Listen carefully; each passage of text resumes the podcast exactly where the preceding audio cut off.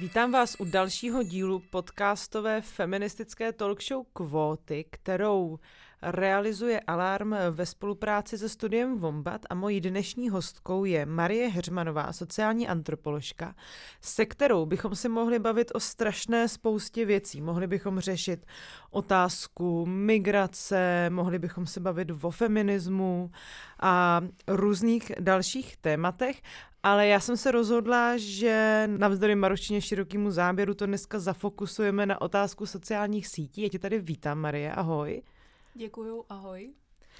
Já bych se na začátek odpíchla od textu, který si nedávno spolu s politoložkou Kateřinou Smejkalovou publikovala u nás na Alarmu. Byl to text k výročí deseti let Instagramu a mě by zajímalo, co nejdůležitějšího se za těch deset let z tvého pohledu odehrálo s touto sociální sítí, která dost výrazně změnila způsob, jakým eh, miliony lidí po celém světě komunikují a sdílí své emoce, zážitky, anebo jenom každodenní život. Co nejdůležitějšího se změnilo, eh, já myslím, že si na to právě trochu sama odpověděla, no. Že uh, ten krok od eh, Facebooku k Instagramu je hlavně ten krok k tomu vizuálnímu obsahu a k fotkám. Takže to je vlastně ta nejdůležitější formální změna. Podle mě to, co se změnilo nejvíc, asi je nějaký druh estetiky, a zároveň to, co se změnilo uvnitř Instagramu samotného, tak si myslím, eh, konkrétně, když se třeba podíváme na ten úplně poslední update, kdy se zase změnil vzhled Instagramu, tak se z něj v podstatě už definitivně stal takový jako shopping mall a změnil se ten tlak na tu komodifikaci toho obsahu, tak ten, to je podle mě jakoby největší změna, která se odehrála uvnitř té sítě samotné. Zároveň také před lety um, Facebook Instagram koupil a to vedlo i k nějakým vnitřním strukturálním změnám, protože ten příběh toho Instagramu vlastně začal jako taková klasická story z garáže. Tak můžeme ještě něco říct k tomuhle, jakoby k tomu personálnímu obsazení, jak to vlastně celý začalo a jak se to proměnilo? Já myslím, že tam je... Uh že, že to je prostě taková klasická strategie toho Facebooku, skupovat konkurenci, ne, že týká se to třeba i WhatsAppu, který jednu chvíli se zdál, že by mohlo být konkurencí pro Messenger, takže to určitě byla hlavní jako motivace toho Facebooku a je to přesně tak, jak si říkala, že ten Instagram vznikl vlastně přesně jako ten klasická success story se Silicon Valley, že někdo vymyslel aplikaci v garáži, která najednou měla miliony a miliony uživatelů. Mně na tomhle příběhu přijde poučné to, že eh, původně vlastně ti dva zakladatelé Instagramu eh, přešli teda i pod Facebook ale a teď si nepamatuju, jak je to přesně dávno, ale před několika lety se rozhodli vlastně tu společnost opustit, protože řekli, že to směřuje někam úplně jinam, než kam oni si, kam oni si představovali, že by to mělo směřovat. A myslím si, že ten hlavní argument vlastně byl, že Instagram v jejich představách měl být něco, co bude vlastně taková jako hezká, estetická věc, která nás vždycky potěší, když se na ní podíváme a mezi tím se z toho stalo něco, o čem prostě psychologové vydávají studie, jak to v nás všech zbuzuje úzkost. Takže to mi přijde vlastně zajímavé, ta argumentace toho, eh, já jsem tady něco vymyslela, najednou se z toho stalo něco, co vlastně vůbec nemám pod kontrolou. Já tady jenom uvedu z toho vašeho textu. Vy tam píšete, že už v den svého zveřejnění dosáhla aplikace 25 tisíc stažení a po dvou měsících prvního milionu. Čím to, že byl vůbec uh, tehdy před těmi deseti lety takový hlad právě po nějakém vizuálním sdílení, že jsme se odpoutali od toho čistě slovního, které se realizovalo na Facebooku a přesunuli jsme se do té vizuální sféry. Čím se to vysvětluješ? To je dobrá otázka. Já si myslím, že na to asi jednoznačné vysvětlení neexistuje, nebo teda já ho určitě nemám, možná existuje. Já si myslím, že to je taky tím, že tam už vlastně díky tomu, že už to prostředí těch sociálních sítí existovalo a my jsme byli zvyklí se v něm pohybovat, takže ta představa toho, že sdílíme něco z, z osobního života vlastně nebyla už pro nás jako cizí. To, to bylo něco, co už jsme dělali tou dobou. Takže to si myslím, že v tom hrálo velkou roli a zároveň vlastně ten krok k těm fotkám a k tomu vlastně, ono je to ještě jednodušší, že ono je to ještě rychlejší tam hodit tu, nebo v těch začátcích toho Instagramu, kdy to vlastně nebylo tak, eh, tak jako vypracované, ta estetika, tak rozhodně to bylo opravdu o tom jako jednoduchým cvakání těch fotek a sdílení těch každodenních momentek a to je hrozně vlastně rychlý a úsporný způsob. Takže podle mě to byl spíš jako by logický krok mm-hmm. K nějakému dalšímu způsobu sdílení vlastně mm-hmm. našeho soukromí. Vy v tom textu taky píšete, že Instagram využívá narcise v nás. Co, to, co, co si pod tím máme představit, co to vlastně znamená? Eh, já teda jenom mám trošičku potřebu tady jakoby upozornit na to, že nejsem psycholožka a že si uvědomuji, že narcismus má nějakou jakoby definici Jasně. a že je to nějaká diagnoza a já nevím, Asi to jaká. používáme, budeme to používat takže, v takovým ano. obrazným, populárním ano, takže, způsobu. Takže se omlouváme všem psychologům a psycholožkám, který eh, by nás opravili, že narcismus je něco úplně jiného, ale tak, jak my to tam používáme, tak je to vlastně přesně ten běžný hovorový obrat pro nějakou jakoby zahleděnost uh, sama do sebe. Já myslím, že je důležitý tedy říct, že to není, že se hodně často říká a různé jako zjednodušené mediální titulky, teď, teď těch textů vyšlo hrozně moc, čo, k těm deseti letům, tak se hodně často říká, jako, že ten Instagram z nás dělá ty narcisy, tak to bych jenom chtěla říct, že si myslím, že to není pravda, že, že je to spíš jako my určitě umíme být hrozně narcistní i bez toho Instagramu a e, nějaká touha po sebe prezentaci je asi jako všudy přítomná a byla tady určitě vždycky. Ale to, proč to podle mě funguje, že ten Instagram, stejně jako všechny ty uh, ostatní sociální sítě, má ten algoritmus, který se učí postupně ty naše reakce, což znamená, že on se naučí věci, které my třeba děláme i jako neuvědomovaně mm-hmm. které děláme automaticky, tak jak scrollujeme, na co klikáme, moc o tom nepřemýšlíme, jedeme v tramvaji nebo se zrovna probudíme, prostě není to pro nás intelektuální cvičení, je to nějaká jako intuitivní věc a ten algoritmus z toho vlastně dokáže odkoukat to, co se mu nejvíc hodí. A proto tam podle mě dochází k tomu, že některé třeba vlastnosti které my nepovažujeme za zrovna ty eh, nejpříznivější a chtěli bychom se vidět v jiném světle, tak on je ale dokáže posilovat, aniž my bychom si to úplně uvědomovali. Tak to si myslím, mm-hmm. že, že mm. je tam ten mechanismus zatím.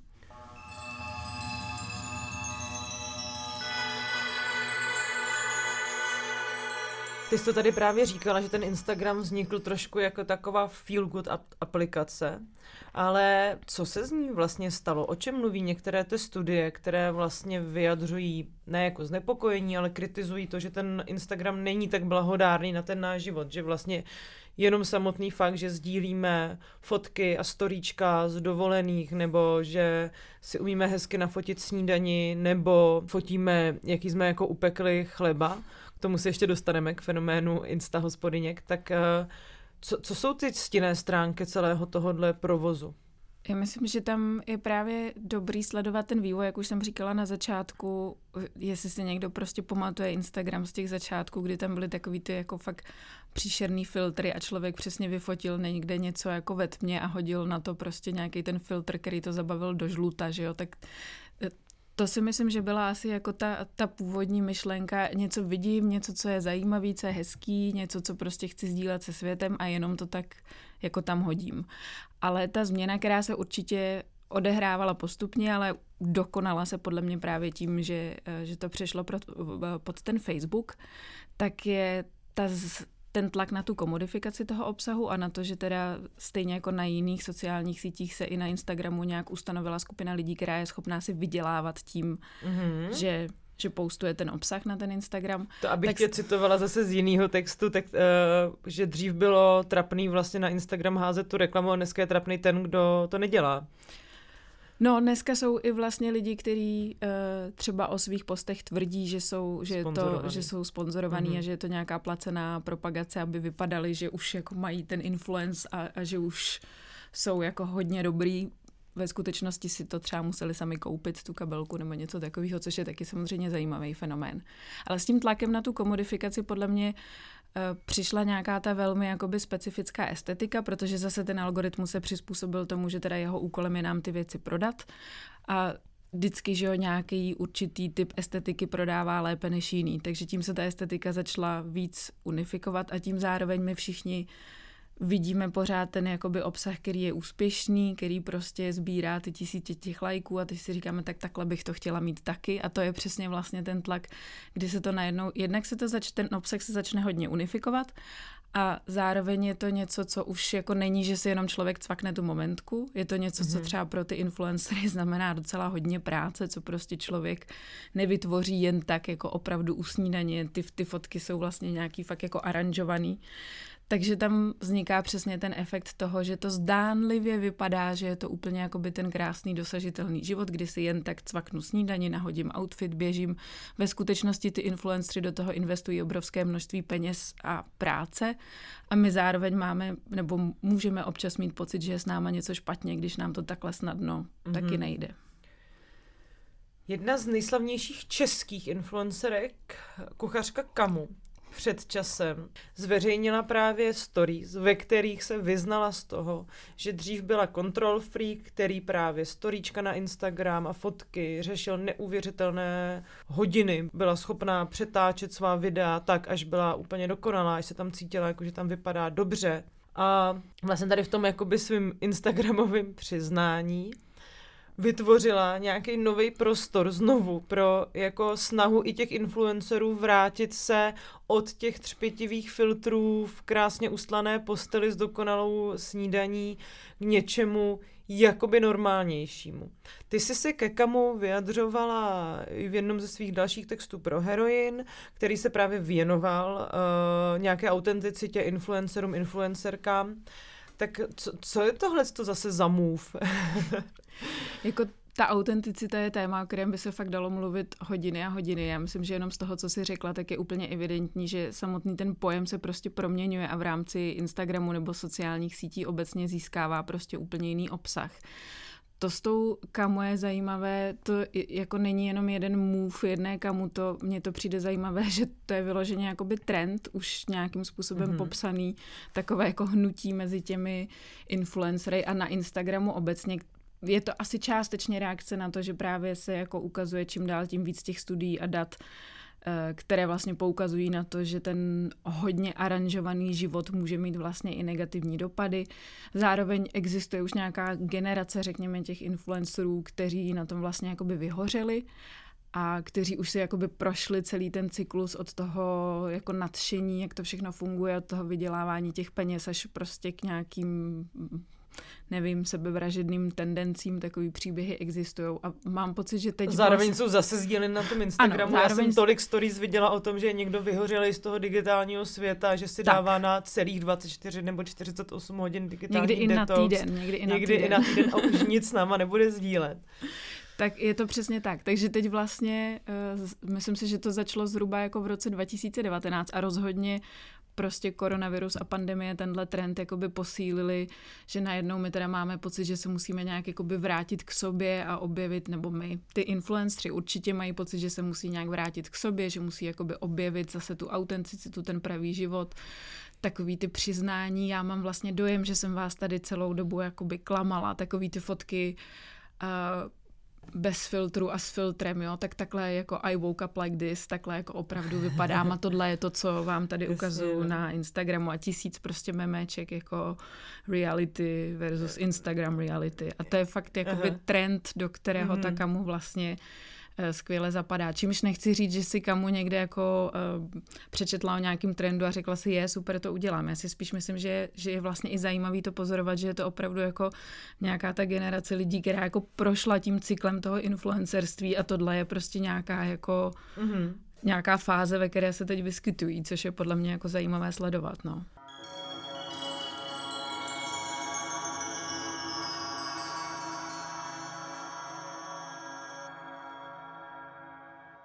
Co vůbec definuje takového instagramového influencera? Ty jsi v jednom z těch textů zmiňovala nějaký rozdíl od toho facebookového influencera, kterého popisuješ, nebo influencerky, které, že většinou na tom Facebooku se do povědomí širšího dostanou lidi, kteří něco třeba vtipně glosujou, dělají nějaký třeba dneska i memečka, nebo mají nějaký pronikavý názory na společnost nebo na situaci vůbec eh, v ní.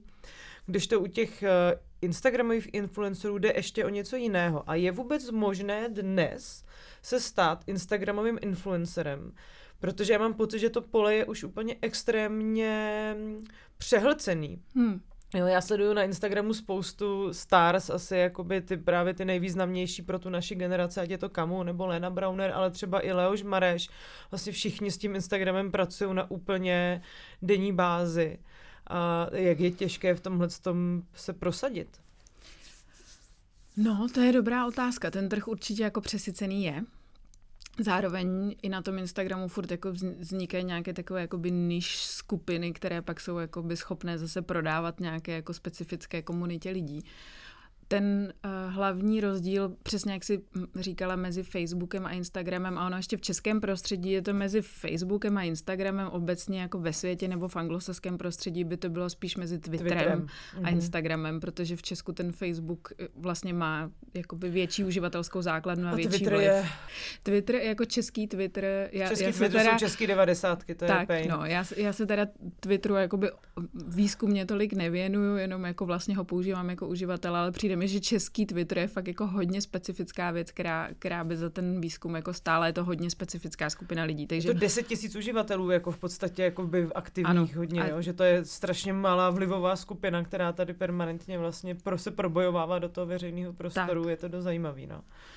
A takže u nás vlastně ty jakoby opinion lídři fakt existují spíš na tom Facebooku, což což je jako, možná je to specifický třeba pro ten středoevropský prostor nějakým způsobem. A na tom Instagramu tam je zajímavý, že tam vlastně jako zdánlivě pro tu politiku jakoby není prostor. Mm-hmm. A že na tom, že ty Instagramoví influenceri fakt jakoby prodá, neprodávají. V podstatě jim to může i uškodit, když mají příliš jako mnoho názorů na věci. Zase záleží, jak kdo a jako na jakou tu cílovou skupinu Jasně, prostě vybavuju cílí. si kvanta storíček z demonstrací milion chvílek na letný od významných českých jakoby influencerů. To jo, ale to je zase jakoby otázka Jasně můžeme tomu říkat názor, ale jako...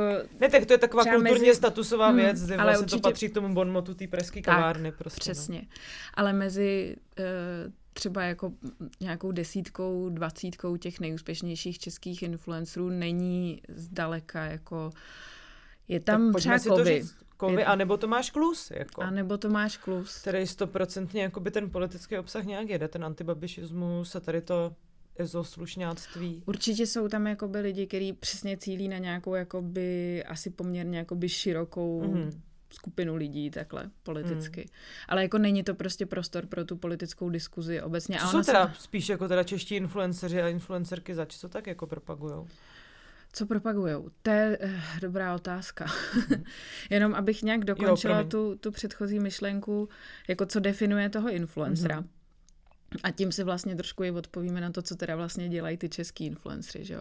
Ale jenom, že ono je zajímavé, že vlastně ani neexistuje žádná jakoby pořádná definice. Obecně se dá říct, že influencer je člověk, který je schopný ten svůj obsah na té síti nějakým způsobem monetizovat a živit se tím, ale třeba i v českém prostředí jsou lidi, kteří to jakoby záměrně nedělají, kteří si tam vlastně jenom budují tu platformu, budují nějaký jakoby voice a neberou třeba ty placené spolupráce, ale jako kdyby si to člověk chtěl nějak definovat, tak, eh, tak by to asi bylo takhle. A co dělají ty eh, český influencři?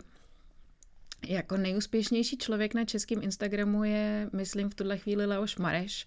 Zase problém teda u tohohle trochu je třeba pro mě jako pro výzkumnici, že ty data nejsou veřejně dostupné. Z Facebooku máme mnohem víc dat než z toho Instagramu, takže já se tady odkazuju na žebříček eh, Forbesu, který vlastně nevím úplně na základě čeho jakoby vznikl, ale zjistit, jako kdo má opravdu jaký ten influence, je prostě něco, za co se jako velmi draze platí různým agenturám, takže to je podle mě taky důležitý zdůraznit. No, ale nejúspěšnější teda eh, člověk, nejvlivnější je Leoš Mareš. A tam mě právě ještě přijde zajímavý, že je podle mě potřeba trochu rozlišit lidi, kteří už předtím měli nějaký status celebrity, který dokázali přelít Přesně do toho tak, vlivu no. na, na sociální síti, nejčastěji na Instagramu, a lidi, kteří vlastně začínali jako influenceri, influenceri. Já jsem si uh, nedávno analyzovala nějakou část svých dat, který mám z toho Instagramu a vlastně mi z toho vznikly takové jakoby dvě strategie, které tam ty lidi používají. Eh, je to spíš taková v tuhle chvíli moje jakoby hypotéza, něco, co se mi tam mm-hmm. jakoby ukazuje. A Jedna je právě ta strategie těch opinion lídrů, což mnohem častěji dělají muži a mnohem častěji jsou to právě lidi, kteří už předtím byli celebrity a teď se jenom jakoby začali vlastně využívat eh, Instagram jako tu hlavní platformu. A je to, je to takový to, já vám tady jako bez obalu říkám, jak to prostě je a co já si jako myslím a takový jako by trošičku chlapácký humor, ha, ha, ha. A pak je ta druhá skupina, která eh, spíš než tady na tom jakoby opinion líderství je založená na něco, co jsem se tak jako pracovně pojmenovala, že je to nějaká strategie vlastně vytváření intimity, takže naopak ten Eh, ta jakoby autenticita a ten, Pro ten mě vliv. tady úplně usmívám, protože se mám před očima tisíce různých instagramových postů, které mě strašně iritují, no povídej. Tak to jsou přesně oni. a uh, pak je ta druhá strategie, kterou mnohem častěji používají ženy a uh, jsou to většinou ženy, které vybudovaly si vlastně ten fame a tu slávu a ten influence až skrz ten Instagram. Předtím to celebrity nebyly. A to je ta strategie té intimity, kde je to spíš jakoby o tom, sdílím s vámi tu každodennost, jsme vlastně jakoby kámošky, jsme tady prostě taková jakoby mm. komunita holek, která si povídá o životě. Přijde mi hodně zajímavý ten kovy, protože zatím z toho, co jsem byla jakoby schopná vypozorovat, tak on je vlastně jediný, který zvládá oboje.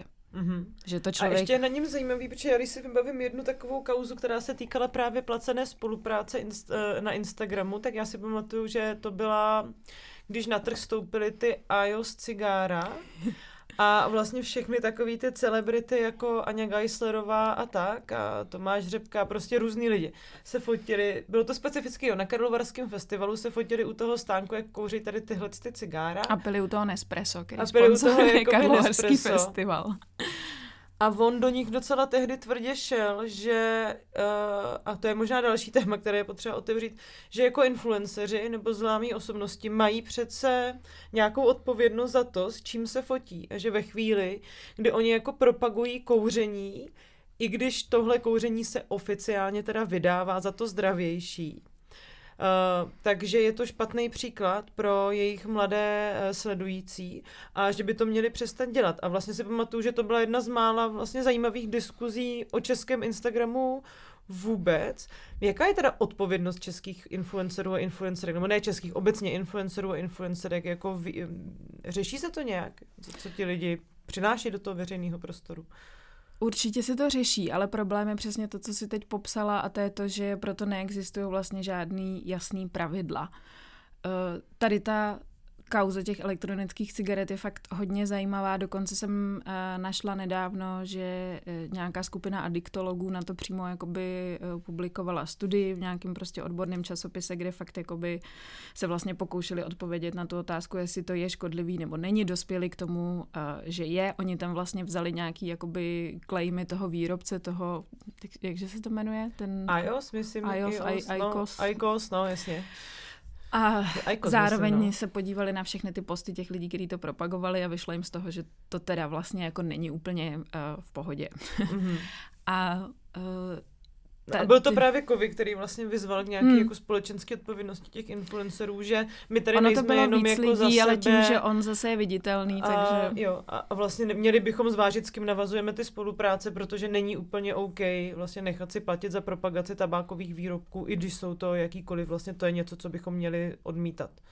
Zároveň, že jo, jiný příklad byla třeba ta Kamu, která tenkrát propagovala nějaký ty kokosový, kokosový detox, já nevím, detoxy. co to bylo, v podstatě říkala, že když člověk bude pít jenom týden kokosovou vodu, že se bude cítit báječně, což prostě všichni jako lidi, kteří nějak rozumí výživě, tak říkali, že je to prostě úplná hovadina, zároveň se pak ukázalo, že je to její placená spolupráce mm-hmm. s mhm. výrobcem té kokosové vody. To si myslím, že je vlastně jakoby podobný příklad toho, kde se hezky ukazuje, jak moc teda vlastně ten influencer nebo influencerka je zodpovědný za ten obsah a za ten dopad, který na ty svoje sledující má neexistuje proto žádné, jako ten Instagram sám, proto žádné pravidlo nemá, protože Instagram patří pod Facebook a Mark Zuckerberg prostě dlouhodobě tvrdí, že on jenom poskytuje platformu a že nemá mm-hmm. žádnou zodpovědnost za ten obsah. To prostě všichni známe, ty jeho slyšení v Senátu, kde se prostě furt, eh, to je v kongresu, pardon, kde se pořád prostě brání tímhle.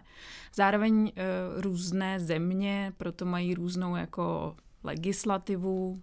My třeba, pokud vím, jsme v tomhle spíše jakoby pozadu, něco málo asi vzniká, trošku se nějaká diskuze jakoby odborná vede, určitě to není v tuhle chvíli dostatečné, takže ty pravidla třeba v českém prostředí většinou nastavují ty agentury, které prostě mm-hmm. prostředkovávají spolupráce mezi influencery a značkami. Takže ta agentura si vytvoří nějaký pravidla pro ty influencery, který zastupuje a, a v rámci mm-hmm. asi jako udržování dobrého jména se je pak snaží po těch influencerech vymáhat, ale je to čistě jakoby vlastně nějaká tržní mm-hmm. regulace, nic jiného. Čímž zase narazíme na nějaký hranice té autenticity, že vlastně ten influencer prostě není člověk, co se ráno probudí a jen tak jako má radost z toho, že se někde něco stalo, nasněžilo, já nevím, jo, jako musí tam být najednou fotka chlupatých ponožek, u kterých je jasný, že třeba prodává, nebo právě ne, ale jakože je tam eh, podle mě ta společenská odpovědnost je tam složitější než u lidí, je složitější nastavit než u lidí, kteří jsou vyloženě veřejné osobnosti působící ve veřejném prostoru, protože ten Instagram je jakoby veřejný prostor svého druhu. Je to jako ano. aplikace, která není třeba užívaná prostě, jo, není to tak dostupný, nebo prostě spousta lidí ji, ji nemá, nebo mladší generace prostě už chodí na něco jiného, starší prostě lidi jsou být na Facebooku, na Twitteru. No, eh, já myslím, že to, to si jako hezky popsala ten úplně základní rozpor v tom, no, že my to nějakým způsobem k tomu přistupujeme jako k veřejnému prostoru, ale je to samozřejmě prostě soukromá firma, komerční platforma, jejímž hlavním úkolem je nám jako prodávat věci.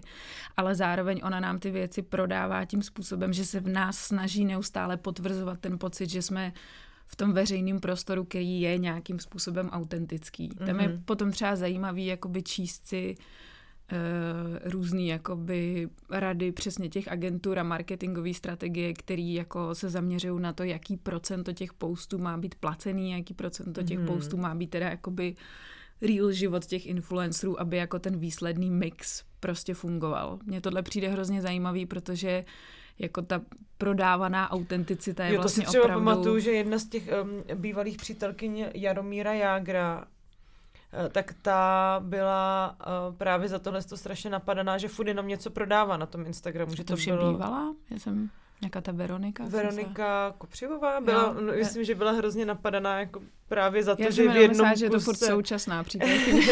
Mám lepší bulvární tady znalosti. A, a vlastně to ti její jakoby sledující už z toho měli jako legraci, že říkali, ty jo, ty prostě neuděláš ani prostě tak. jeden krok bez toho, aniž by se nám snažila vnutit nějaký výrobek. Čímž Takže se vlastně, vlastně ukazuje, ano, to že, nefungovalo vůbec. Hmm, no. Čímž se prostě ukazuje, že ta autenticita je fakt vlastně nějaký jako hlavní kritérium. Ale zároveň prostě, když sleduješ takový lidi, jako je Tamara Klusová nebo někdo další, tak oni často vlastně dělají takový to propagování mimodě, který třeba spíš působí jako charita nebo nějaká jakoby pomoc nebo něco, ale je to taky vlastně podpora něčeho svého druhu, že to jakoby málo kdy na tom Instagramu narazíš u těchto lidí na něco fakt autentického. To podle mě už jakoby ani ta kategorie neexistuje teda. No, existuje, neexistuje. Jako ona Jasně, zjevně no. furt existuje, protože my ji tam všichni furt nějak jakoby hledáme. Ona zároveň je mm-hmm. fakt jakoby důvodem toho úspěchu těch influencerů, ale podstatný je, že se prostě úplně z, jako změnila. On, mm. Oni proto existují zase v té odborné literatuře různý jakoby výrazy, jako že tomu můžeme říkat jako fake authenticity, nebo tomu můžeme říkat jako calibrated amateurism. Prostě existují proto různý výrazy, který se tady ten rozpor snaží nějak prostě zachytit, no.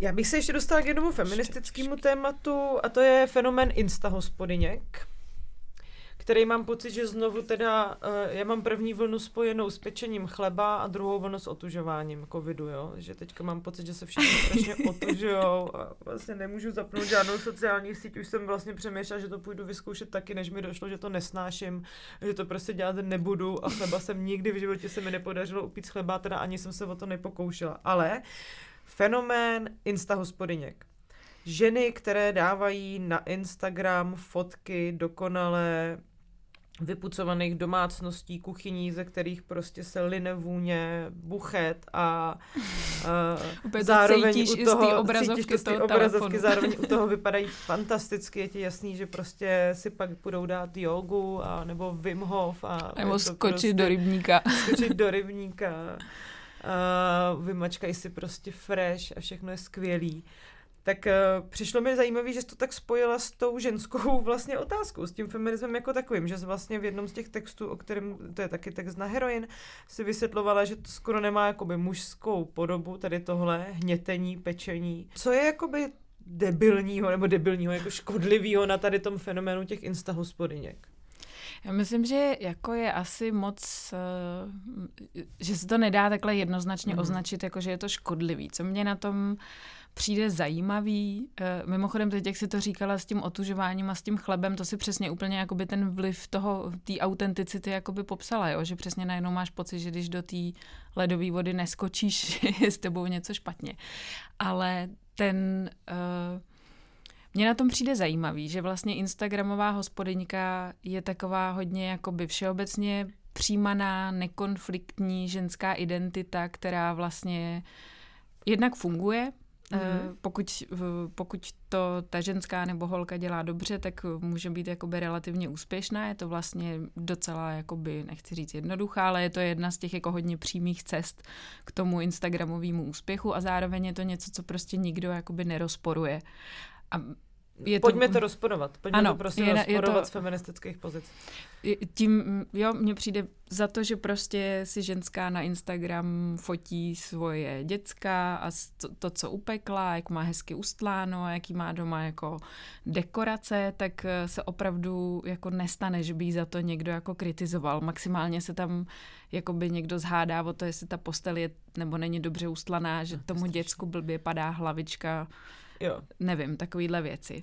Když to samozřejmě, když jako žena vstupuje do veřejného prostoru třeba s nějakou jako otevřeně politickou agendou, s nějakým aktivismem, to, co hodně často na tom Instagramu dělají ty muži, tak, ten, tak tam bývá fakt jako obrovský backlash a zase na to jsou jako studie, data, to je prostě uh, popsaný, mm-hmm. dá se to fakt jakoby změřit, že ty reakce na to jsou úplně jiný, že ty ženy jsou mnohem častěji potom třeba vystavený tomu hate speechi a tomu vyloženě třeba nějakému jakoby vyhrožování. Takže vlastně ten prostor jakoby té domácnosti, těch hospodyněk je takový jakoby safe space, kde se ta žena může na tom Instagramu Ale zároveň prostě nás to vrací tak do nějakých jako Ameriky 50. let, prostě když vidíš jo, některé ty posty, tak máš pocit, že prostě opravdu se, jsme se jako propadli do éry těch jako hospodyněch z těch předměstí, který čekají na manžu s krocanem a hráškovým pyré, jo. Jakoby na tom není nic emancipačního, nebo jako samozřejmě pečení může být emancipační, já to nechci jako rozporovat vlastně, protože si umím představit, že pro někoho to je vlastně důležitý, ale zároveň to multiplikuje nějaký extrémní stereotyp o tom, kde je to místo té ženy v t- i v tak. tom veřejném prostoru, i v té domácnosti.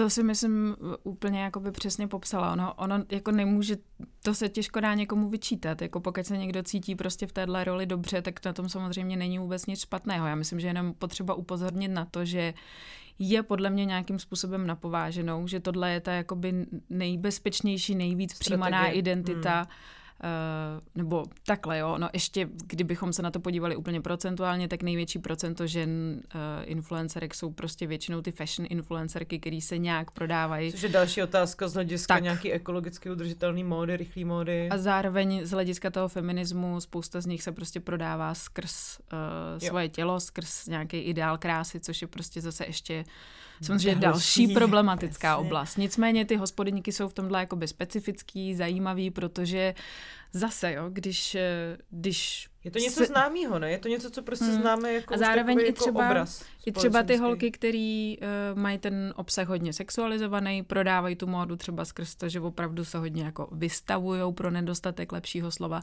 tak ty třeba, je to funkční strategie, ale tu kritiku občas jakoby schytávají. Když to ty hospodinky jsou fakt jako bezproblémové. A to se podle mě pro taky část z nich vystavuje třeba ve spodním prádle s těma buchtama.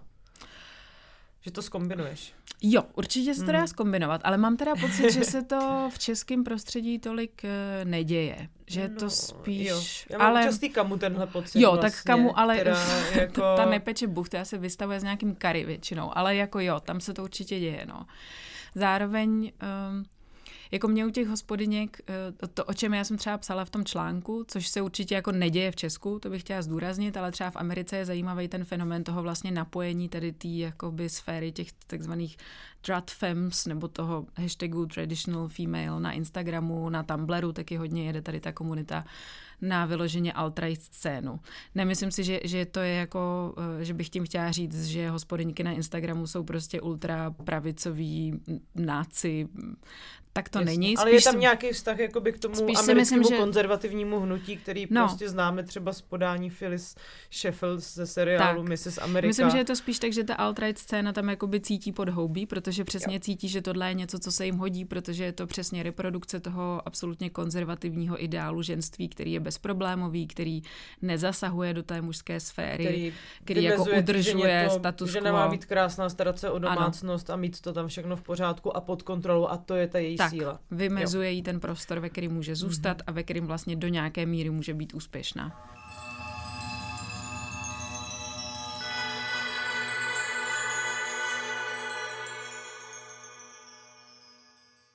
Ty jsi nakousla vztah Instagramu a alt-right scény, tak tam je ještě jeden uh, důležitý aspekt a to je... Jo, QAnon. QA Nevím, jestli na to máme Dobře. nějaký český výraz. Takže nemáme. QAnon. uh,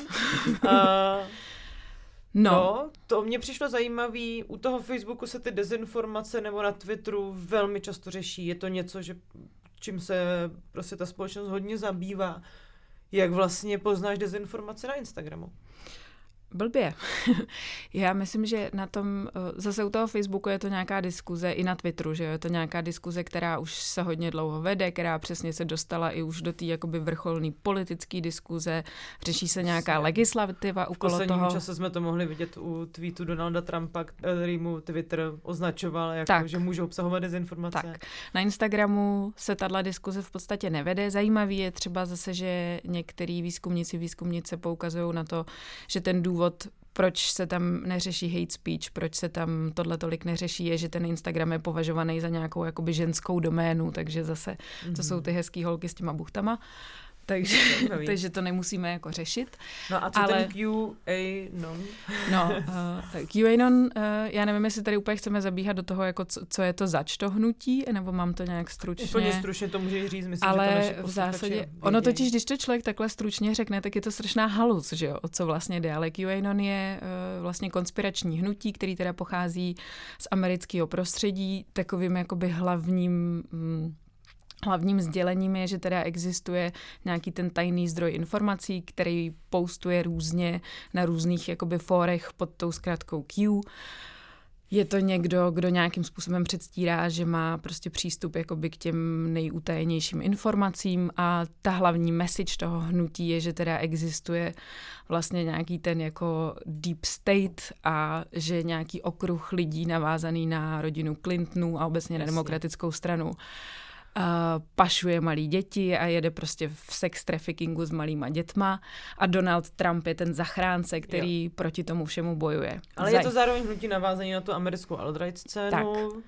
Zároveň eh, to, co je na tom jakoby zajímavý a to, co mi přijde hrozně zajímavý twist skrz právě Instagram a ty sociální sítě, je, že eh, tam jakoby ten narrativ, který se dostal do popředí, je právě ta situace s těma dětma a vlastně to pašování těch dětí a obchod s dětma. Takže ono se to hrozně zajímavě jakoby navázalo přesně na tu komunitu těch lidí na tom Instagramu, na ty prostě mama blogerky, obecně na přesně ty Instagramové hospodyňky, který jako se někde dočtou nějakou jakoby fantastickou zprávu o tom, jak to teda všechno jakoby funguje a ty jsou jakoby zděčený, že někdo ubližuje, ubližuje těm dětem.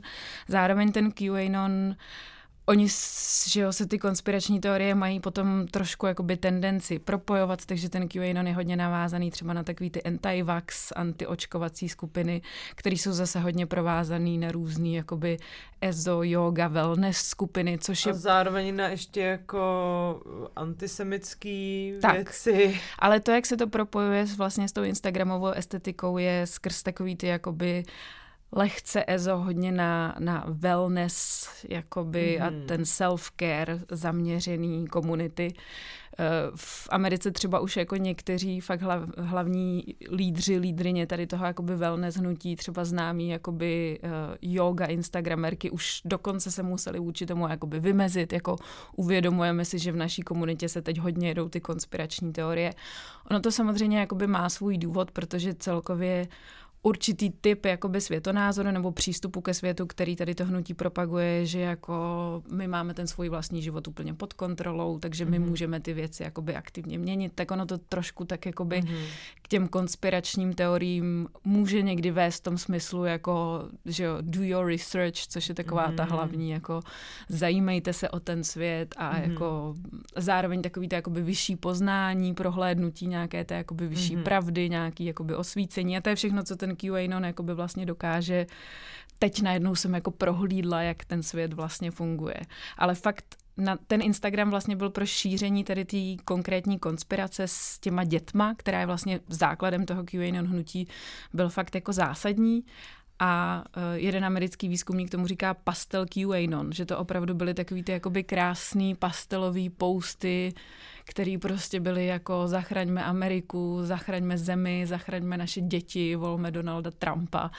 A je klidně možný, že prostě 80% těch influencerek vlastně vůbec třeba uh, nevěděli, co tím propagují. Nějaká část z nich ani nevěděli, že to je nějaký způsob jakoby šíření toho konkrétního prostě mm. konspiračního hnutí.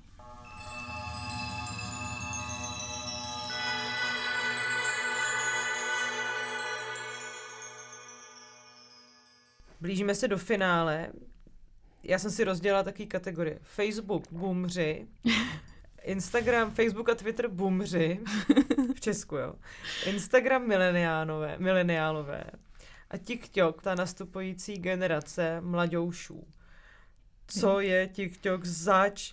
Dostala, vůbec eh, jsem to nepochopila. Už si přijdu, že mám 60 jsem z toho mírně zoufalá, uh, že nejdu, že nejsem up to date prostě a nejdu s dobou, protože sotva jsem se naučila používat storíčka, tak se tady vynořila tančící aplikace, kde děcka prostě tancujou a s nima Pavel Novotný. no, uh, já myslím, že si to jako zase přesně vystihla. Ty, ty čísla určitě jako vlastně tenhle obrázek potvrzují, že přesně jako cílová skupina Instagramu jsou, tuším, lidi 25 až 35 let, zase častěji ženy, kdežto na tom TikToku jsou lidi jako 16, 18 plus, takže ta generace Z, řekněme, mm. jestli teda má Zumři. smysl to takhle, zumři, ano. Mně na tom TikToku přijde zajímavé, že uh, z mýho pohledu je to vlastně zajímavé, jak jako zase se furt vynalézají nový způsoby, jak teda nějakým způsobem zníl, sdílet ten jako real, autentický život. Ten TikTok je podle mě taková fakt jako reality show už v podstatě. Mm-hmm.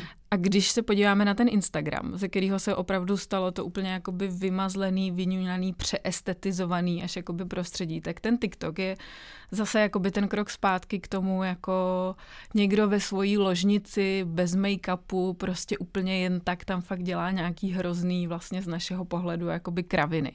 Určitě základní vlastnost toho TikToku je fakt podle mě to, že lidi přes 30 mu hrozně těžko můžou jakoby rozumět. Je to proto, že jsme kontrol freaci, nebo že už se cítíme dospělí a chceme mít všechno jako pod kontrolou? Já si myslím, že je to proto, že v tom prostředí eh, sociálních sítí prostě fungujeme jinak a, mm-hmm. a mhm. jsme do něj jinak jakoby socializovaný, jsme na něj jinak jakoby mm-hmm. adaptovaný a nemáme vlastně jakoby tu schopnost s ním zacházet tak, jak s ním zachází ty lidi, kteří v něm vlastně vyrostli. A ten TikTok je vymyšlený na míru lidem, který v něm vyrostli. To, co je zajímavé jakoby na TikToku z hlediska vývoje těch technologií, jako my pořád mluvíme o tom, jak Instagram a Facebook, prostě jak ten obsah je ovlivněný tím algoritmem. U toho TikToku to vůbec není otázka, to je jenom ten algoritmus. To je prostě jenom nekonečný proud videí. Tam člověk, když si to zaregistruje se tam a otevře si to, tak tam ani nemusíš jako někomu dát follow, tam ti prostě ten feed jede úplně už jakoby od začátku a ty můžeš jakoby s tím algoritmem spolupracovat, ty můžeš jakoby klikat na to, tohle se mi líbí, on se to okamžitě naučí a začne ti prostě klikneš na jednu kočku a máš tam 20 dalších koček, ale vlastně už je to úplně, uh, jo, tam není žádná mm-hmm. tvoje v tom jakoby nějaká agency nebo něco, to už je opravdu fakt jenom ten jako nekonečný, mm-hmm. nekonečný prout, no. Takže to si myslím, že je zase zajímavý jakoby z hlediska toho jako způsobu komunikace, toho vývoje, kam se posouváme. Poslední otázka. Proč má vůbec smysl zkoumat a zabývat se těma sociálníma sítěmi? Do jaké míry dnes jako tvoří ten náš život? A ráda bych se tady i vymezila k nějakému konzervativnímu hejtování vlastně sociálních sítí, které je taky jako dost běžné, že nás jako ovládají a že prostě všechno jim podřizujeme. Tak uh, není to tak? Je to tak?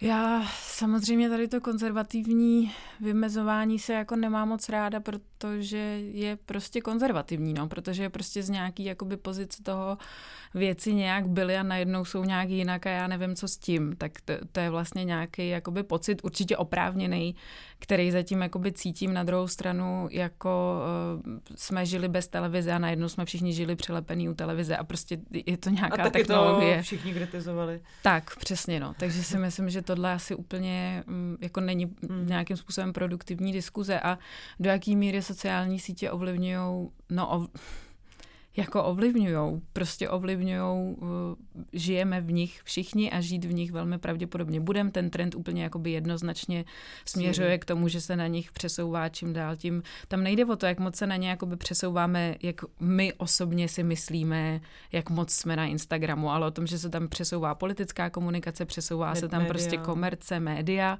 hmm. přesouvá se tam prostě fakt jakoby velká část toho veřejného života. Takže já bych možná jenom ještě na závěr vlastně chtěla říct tady k tomu, k téhle diskuzi. Já se jako hodně často právě setkávám s někým, vždycky, když třeba napíšu nějaký ten článek, tak vždycky ty lidi komentují, no to jsou tady takový ty, já na tom Instagramu nejsem, já to jako neřeším, mně se to jako netýká. A to si myslím, to je jakoby super. Já rozhodně jako tohle naprosto respektuju. Myslím si, že lidi, kteří tomuhle vůbec nepodléhají, tak určitě mají v něčem jakoby jednodušší život. Zároveň je ale chyba si myslet, že ty sociální sítě a ten Instagram na ně nemají vliv, protože to není něco, co jako pokud člověk není úplný jakoby poustevník v lese, tak prostě žije ve světě, který je ovlivněný Instagramovou a TikTokovou estetikou, žije ve světě, kde hmm. prostě se přesně velká část komunikace tomu přizpůsobuje. To není jako to, že tam člověk třeba osobně nemá profil, znamená, že žije mimo to. Všichni jakoby žijeme uprostřed toho. Hmm. Tak na závěr bych vás chtěla vyzvat k tomu, abyste sledovali Instagramový profil Alarmu. TikTok si asi nezaložíme, protože momentálně v redakci nemáme jediného člena nebo členku pod 30, takže by to mohlo skončit pěkným trapasem. Já moc krát děkuji Marii Heřmanové, že jsme si mohli skvěle popovídat především o Instagramu, ale vůbec o sociálních sítích. Děkuji studiu Vombat a budu se na vás těšit u dalšího dílu Kvot. Maruško, ahoj. Ahoj a děkuji moc za pozvání.